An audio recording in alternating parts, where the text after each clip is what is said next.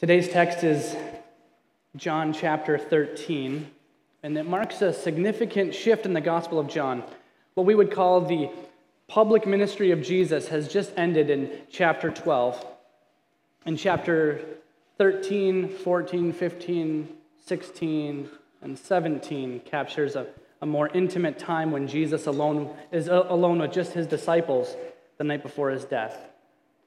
And it's during this time that he teaches them and encourages them and prays for them. And I pray that Jesus' words and actions will teach and encourage us this morning. And just a quick uh, place setting here. At Grace City Church, we take communion every week, eating the bread and drinking the juice as a reminder, as a way, as a way of proclaiming Christ's death until he comes. And this ordinance began with Jesus at the Last Supper and that is the setting of our text. And so, with that, uh, Kara is going to read John 13, verses 1 through 17. Now, before the feast of the Passover, when Jesus knew that his hour had come to depart out of this world to the Father, having loved his own who were in the world, he loved them to the end.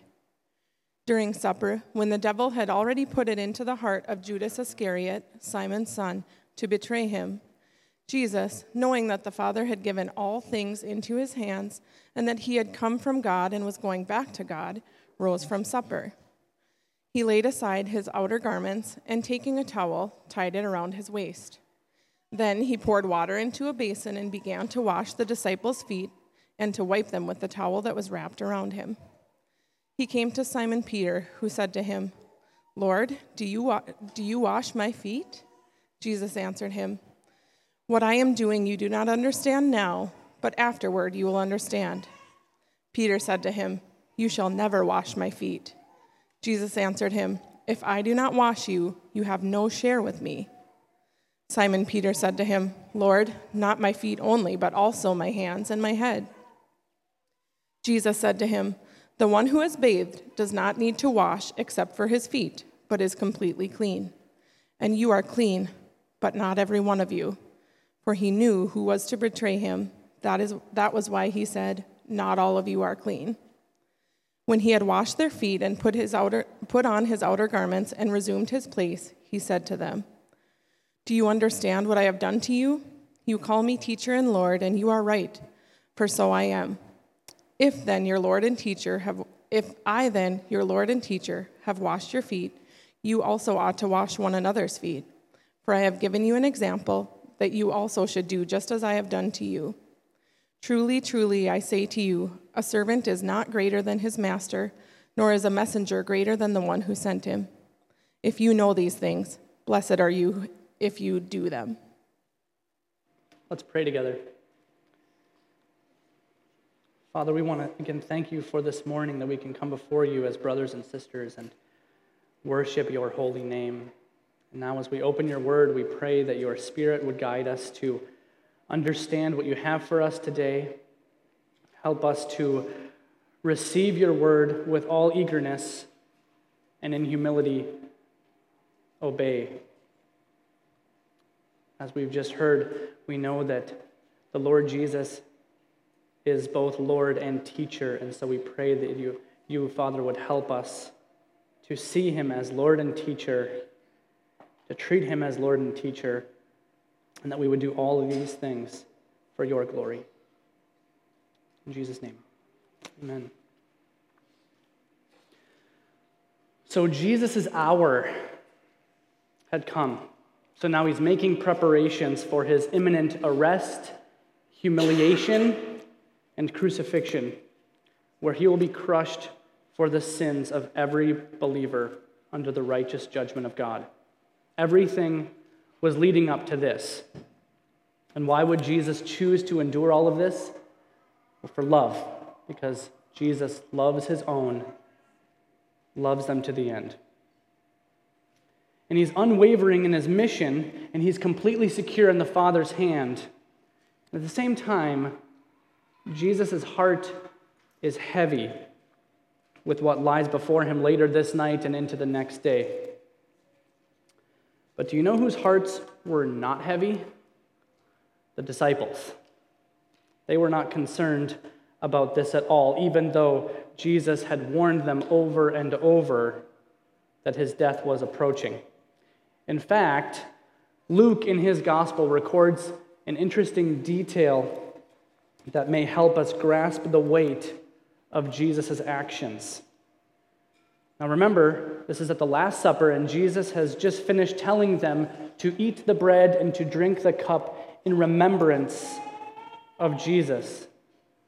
And how do the disciples react to this somber event? Let's read Luke 22, verses 24 through 27. It says this A dispute also arose among the disciples as to which of them was to be regarded as the greatest.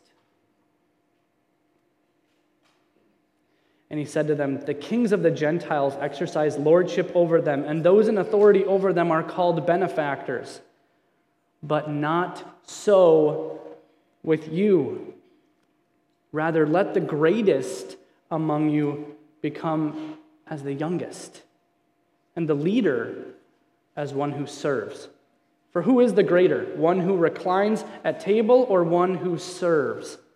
Is it not the one who reclines at table? Now, picture Jesus at this point rising from the table and then take off his outer garment, tie a towel around his waist, and then say to them, But I am among you as the one who serves. And then he fills the basin with water, kneels at the feet of the first disciple, and washes his feet.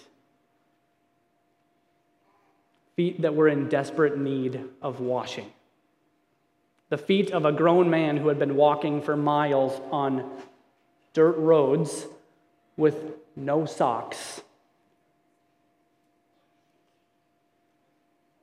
This was a humble act. And then Jesus does the same thing to the next disciple and the next and the next. Now, none of the disciples are arguing about which one is the greatest. The humility of the master has silenced their boasting. They have just had their definition of greatness ruined. The greatest is to be as the youngest, as the least honored, as the servant of all. Can you imagine the confusion? And we must understand this foot washing event in two ways. Jesus is teaching them what he has done for all of us and what his followers ought to do in response. Jesus has set an example, yes, for all believers to engage in humble service to others rather than to pursue worldly glory. But Jesus did much more than that here.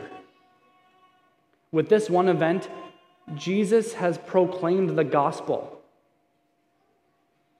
This was not merely good advice for us to follow, this was the good news. What do I mean? Well, children, have you ever made a diorama? Any kids make a diorama in school? Adults, do you remember making a diorama in school? Yes. It's typically an open shoebox, unless you went extra fancy. And then you construct a miniature scene, usually using whatever you can find lying around the house toothpicks or cardboard or paint, perhaps a G.I. Joe or some Lego people.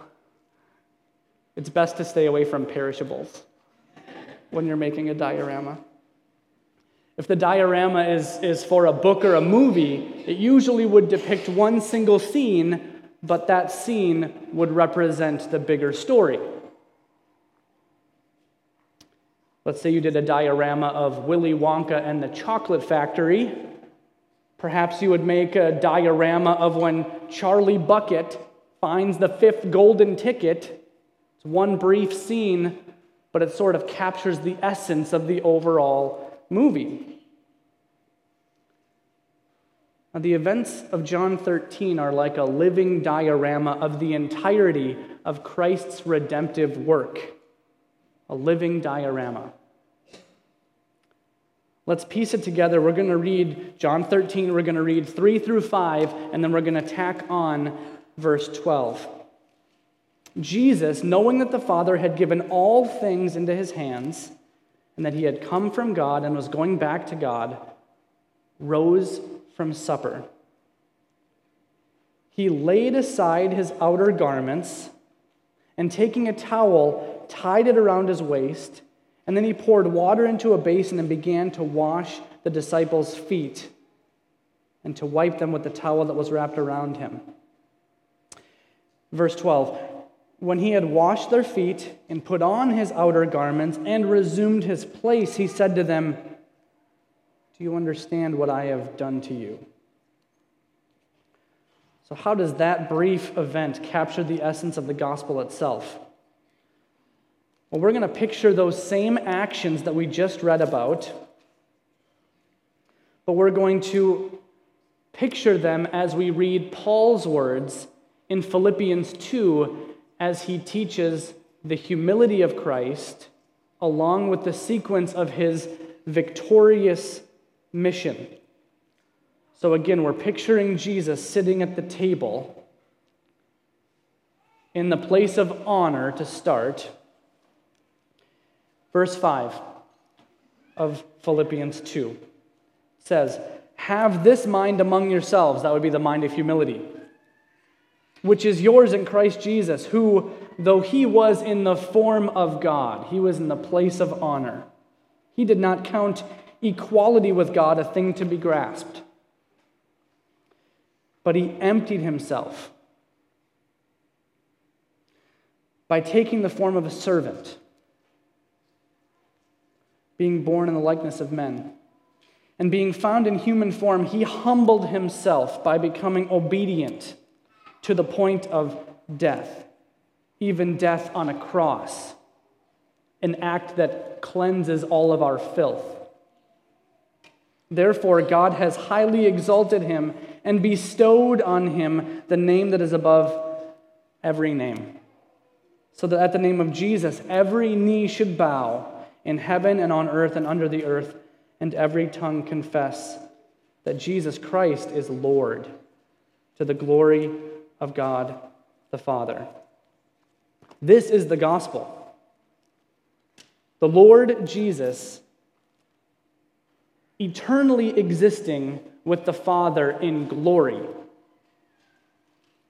condescends to become a lowly servant among his people and in the form of a servant, he cleanses our sin and our filth, and now has returned to glory. He has resumed his place. And then the same question is posed to each one of us Do you understand what Jesus has done? Now, do you hate that I use the word condescend in regards to Jesus? I mean, we should never be condescending, right? I mean, that's terrible. Adults, if you have a coworker who speaks in a condescending way, I mean, how dare that coworker speak to you like that? You're a fellow adult, and yet that coworker may be treating you like a child. Being condescending is terrible, right? and you know that that coworker's condescending tone communicates your coworker's perception that he or she is superior to you, perhaps both positionally and also intellectually. But the word condescending can be beautiful if we keep it with its right meaning, especially in regards to what Jesus has done. In the words of Jeremy Martinson, the word condescend is worth fighting for. I agree with that. Now, as a nerd for words, We're going to dissect this word condescend to make sure we grasp what I'm getting at. Condescend has two parts, right? Con and descend. Con, which means with, like we use words like convention or congregation, being together, being with one another. And then descend, of course, means to lower yourself or to be lowered. Right? If you go up the stairs, you ascend, and if you go down the stairs, you descend.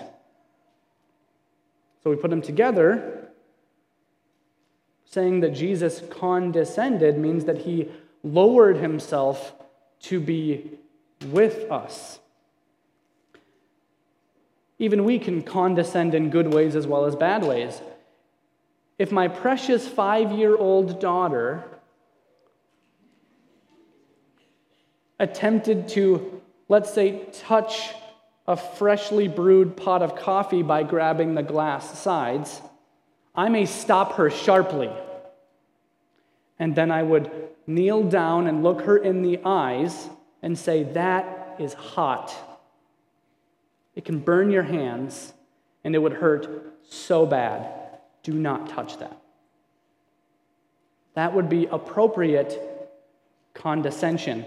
I have temporarily left my normal position and I have joined her not only physically but intellectually. I have chosen sentence length and vocabulary not according to my understanding, but to hers. And that would be all done out of love. So, what about Jesus? Did he condescend? Absolutely.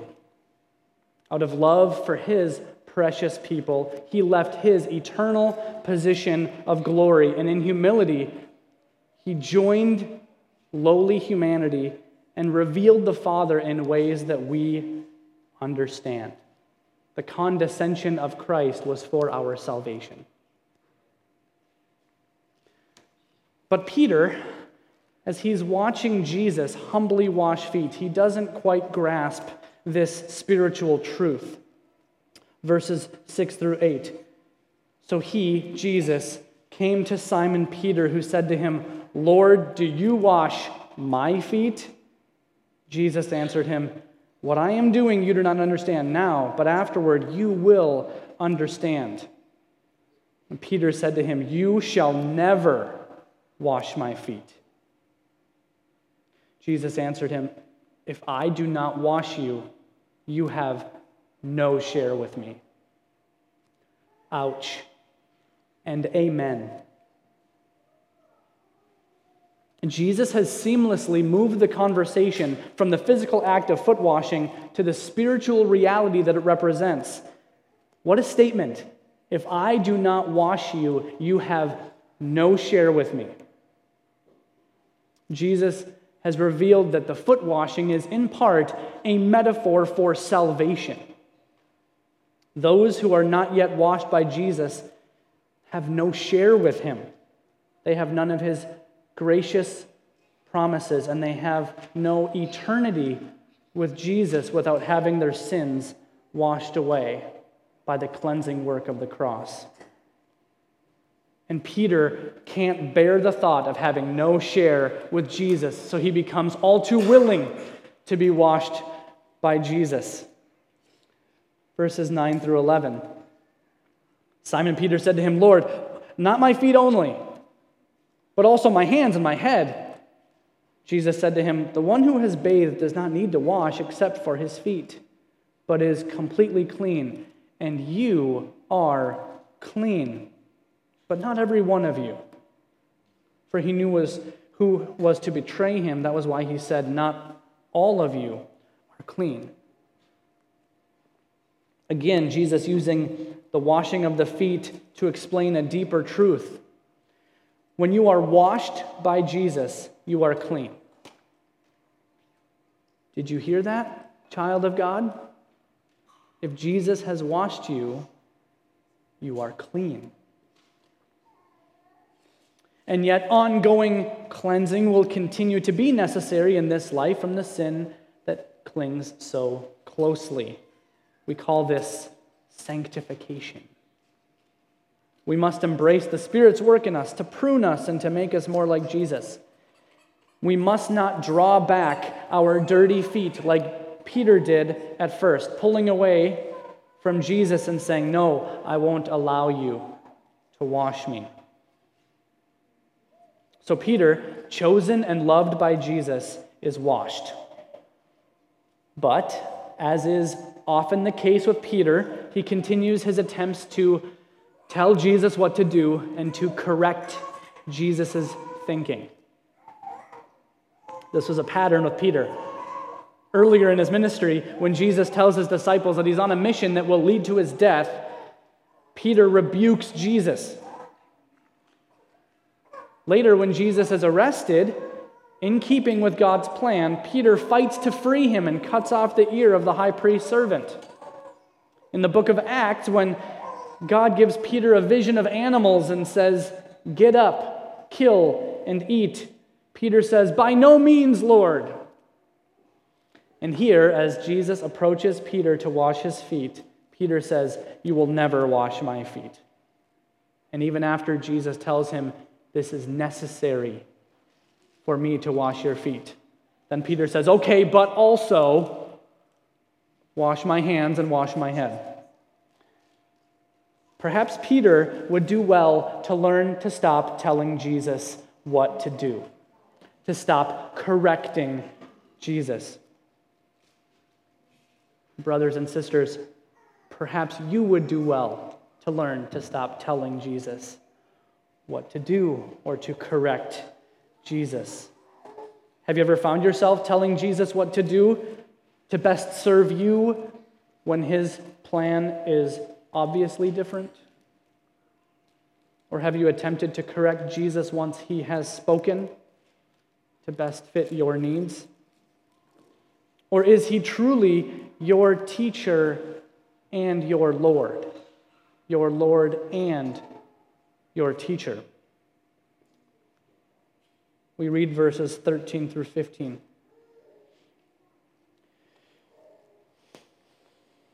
You call me teacher and Lord, and you are right, for so I am.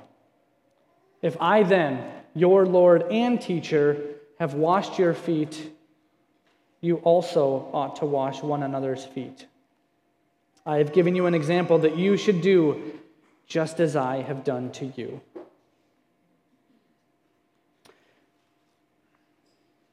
So, after learning from Jesus what he has done, we arrive at the challenge of what we ought to do in response. If you have understood what Jesus has done, which means if by faith you have been washed by Christ's death on the cross, which was his humble service to you, then you are clean and you have a share in his kingdom. Now, what do we who are in the beloved Son's kingdom do in response? We follow his example humble service. But, quick warning, we must be on guard not to put our service on display as a way of boasting in our service to others. That would only be serving ourselves. In his Sermon on the Mount, Jesus warns the crowds by saying in chapter 6 Beware of practicing your righteousness before other people in order to be seen by them, for then you will have no reward from your Father who is in heaven. And then he gives an example of this. Jesus says, Thus, when you give to the needy, Sound no trumpet before you as the hypocrites do in the synagogues and in the streets, that they may be praised by others. Truly I say to you, they have received their reward. But when you give to the needy, do not let your left hand know what your right hand is doing, so that your giving may be in secret, and your Father who sees in secret will reward you. So we are to humbly and joyfully serve in this life, not for our glory, but for God's glory. If we boast even of our humble service, aren't we just repeating the argument of the disciples about who is the greatest? May Jesus correct us again and again and again from this. We must avoid seeking a spotlight for our service, but rather we ought to seek to let the light of God shine out of us for His glory. Jesus says earlier in that same Sermon on the Mount in chapter 5 You are the light of the world. A city set on a hill cannot be hidden. Nor do people light a lamp and put it under a basket, but on a stand, and it gives light to all in the house. In the same way, let your light shine before others, so that they may see your good works and give glory to Father who is in heaven. So, our acts of service are not a show for our glory, they are for the glory of God alone. Yet, our desire to imitate Jesus ought to permeate our entire lives. We can't have a relationship with Jesus in private and have it not affect every single interaction with other people. And may the Holy Spirit soften the hearts of those who are around us to see our lives and cause them to wonder who is this God so gracious that his people choose to humbly serve one another? How can they so freely reject the admiration and the glory that the world has to offer? Who is this Jesus, really, who is so worthy of being served in this way? You see, our choice to serve must be rooted not in a pursuit of glory, but out of gratitude for what Jesus has already done for us, and in our desire to joyfully imitate him. Remember, after washing the disciples' feet, Jesus spoke of this imitation. You also should do just as I have done to you. And in the event that some of his followers are, are too proud to do this, or too reluctant to serve in a humble way, Jesus doubles down on this command. We read verse 16 Truly, truly, I say to you, a servant is not greater than his master, nor is a messenger greater than the one who sent him. Now, there are two, two little gems found in the Greek here that we shan't miss. I promised I would use the word shan't today. There it is. Jesus has referred to himself as Lord, and the disciples have acknowledged him as Lord. And then he says, No servant is greater than his master. And the, and the Greek word there that's translated as master is the word Lord. It's the same word. In other words, Jesus is saying, I am the Lord, and the Lord's servants are not greater than the Lord. His message being, I've willingly served in a most humble way. And if you call me Lord, and yet you refuse to humbly serve as your master does, then your actions are speaking louder than your words. Your words may be saying, Lord, but your actions are saying, I think I'm greater than my Lord. May it never be. And to drive the point home further, in verse 16, the word messenger, which is apostolos, means sent one. And yes, that's where we get the word apostle. And so Jesus tells the apostles that they are not greater than the one who is sending them. So, were the disciples of Jesus left with any excuse to decline being a servant to one another? And how about you? If you call Jesus both Lord and teacher, are you living in light of that truth? Or is there any hesitation to serve humbly as he did? In other words, do you call him Lord, but do you resist his teaching? Or do you call him a great teacher and yet do not submit to him as Lord? Because Jesus is both Lord and teacher, and his followers must be impacted by both of those titles. But surely Christ calls us to humbly serve only people who will appreciate it, right? And he wouldn't, he wouldn't tell his spiritual brothers and sisters to serve ungrateful people, right? To love your enemies or to pray for those who persecute you or to bless those who curse you. Not only did Jesus say exactly that, but then he gave an example again to follow. Have you thought of the fact that Judas was there? Judas was there during the entire ordeal. And Jesus, knowing the satanic betrayal that Judas will commit later the same night, knelt before Judas and washed his feet. And within minutes, Judas is going to run with those perfectly washed feet to betray Jesus. And in the coming weeks, we're soon going to see that, uh, that in verse 18, Jesus says, somewhat ironically, that Judas has lifted his heel against Jesus.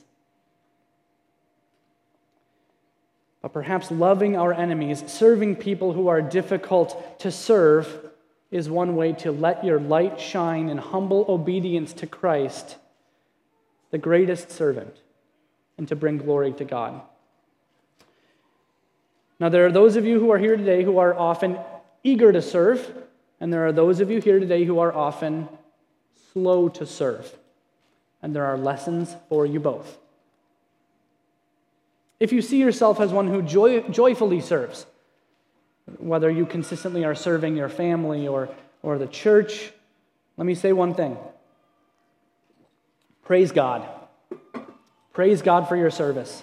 Your service is incredibly valuable, and those who are near to you benefit from your servant's heart. But let's let Peter's reluctance of being served be a stern warning to you.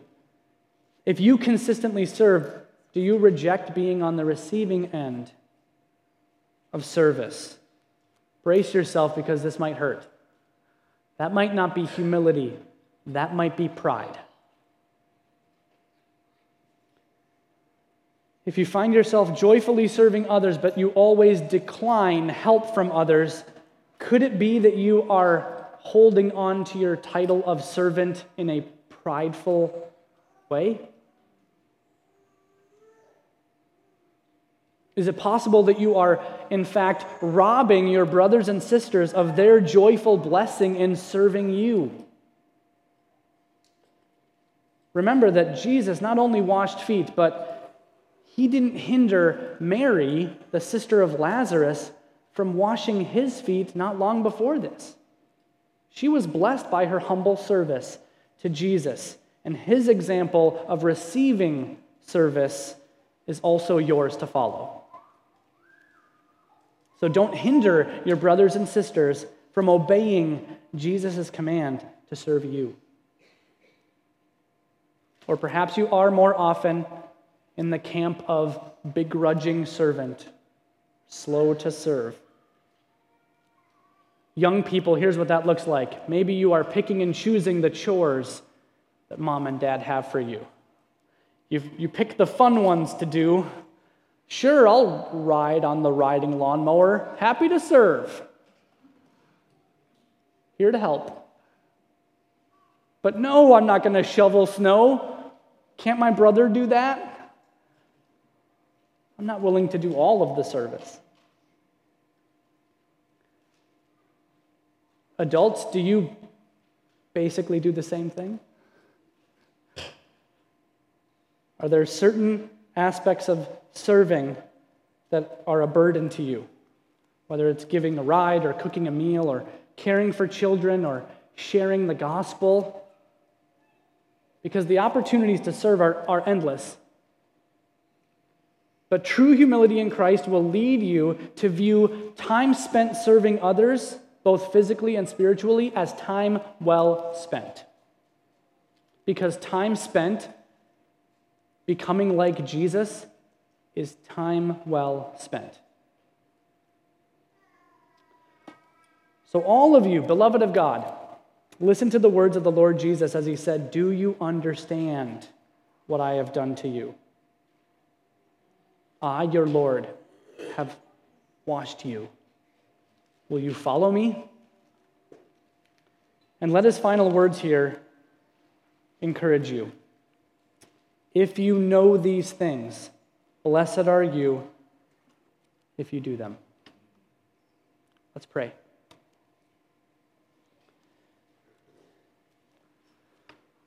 Father, your word is perfect. And we thank you for the miracle of preserving this word for us.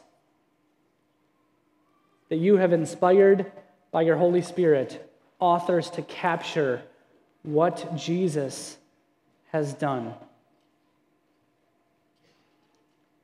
The absolute astounding humility of the Savior to leave his position of glory and to empty himself and to take the form of a servant and to become obedient to the point of death on the cross, to wash us. We praise you that we are here being graciously caused to understand what Jesus has done and to joyfully imitate the service to others. And Father, we pray that you would cause us to let your light shine for your glory alone, so that more people can come to Jesus and be washed, and more voices can praise your holy name. We ask this in Christ's name. Amen.